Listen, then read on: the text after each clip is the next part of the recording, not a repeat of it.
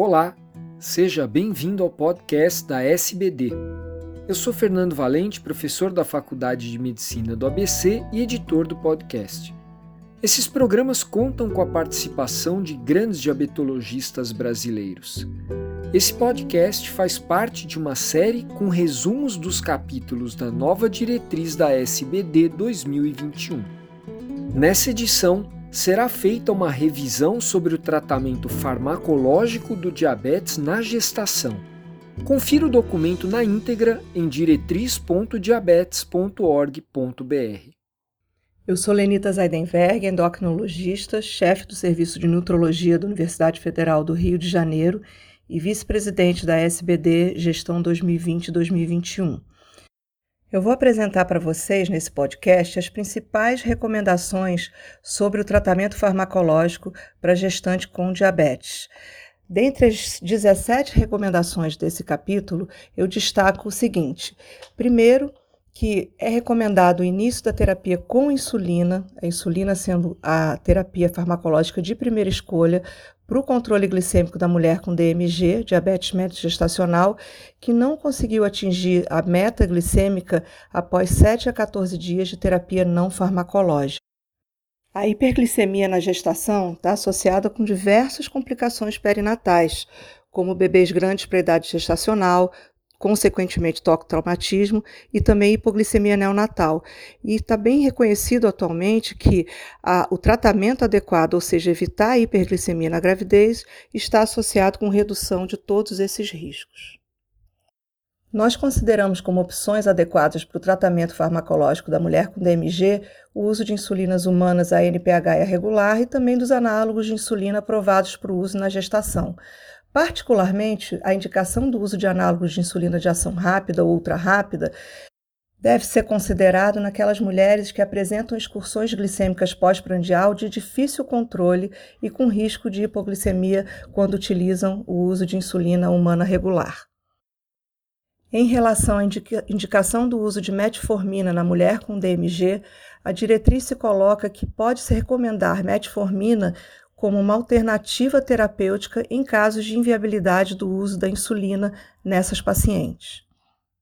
Além disso, a metformina pode ser considerada para uso associado a insulina na mulher com DMG, aquelas que apresentam uso de doses muito elevadas de insulina, mais de 2 unidades por quilo de peso, sem alcançar o controle glicêmico adequado, no caso de ganho de peso materno excessivo ou ganho de peso fetal excessivo. Eu destaco que a metformina ela ultrapassa a placenta. Existem, portanto, contraindicações para o uso da metformina no diabetes gestacional.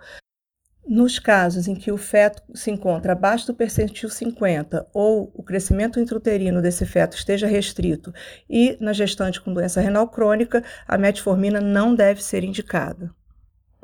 Em relação ao uso da glibenclamida, uma sulfonilureia, durante a gravidez de mulheres com diabetes gestacional, é, esse painel se posiciona contrário à indicação deste fármaco durante a gestação.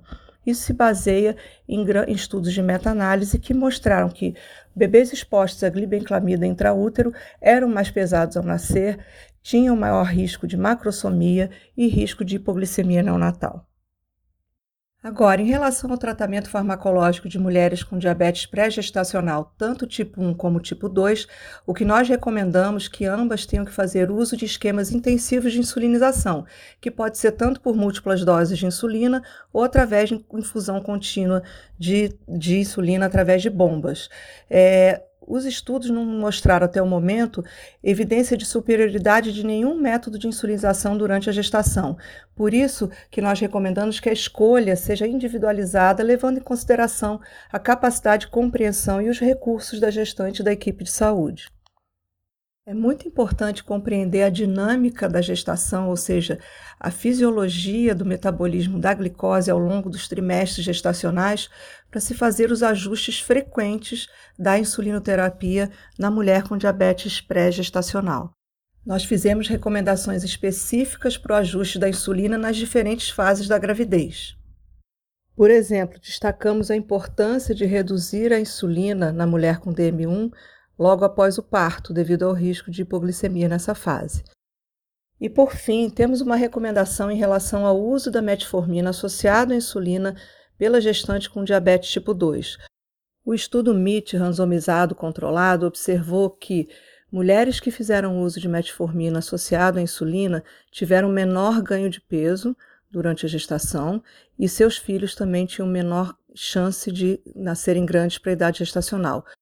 Por outro lado, esse estudo mostrou também que o uso da metformina pela mãe com diabetes tipo 2 aumentava o risco de bebês pequenos para a idade gestacional. Por isso, no, na nossa diretriz, nós colocamos que o uso da metformina pela gestante com diabetes tipo 2 associado à insulina pode ser considerado nos casos de ganho de peso excessivo materno ou de ganho de peso excessivo fetal.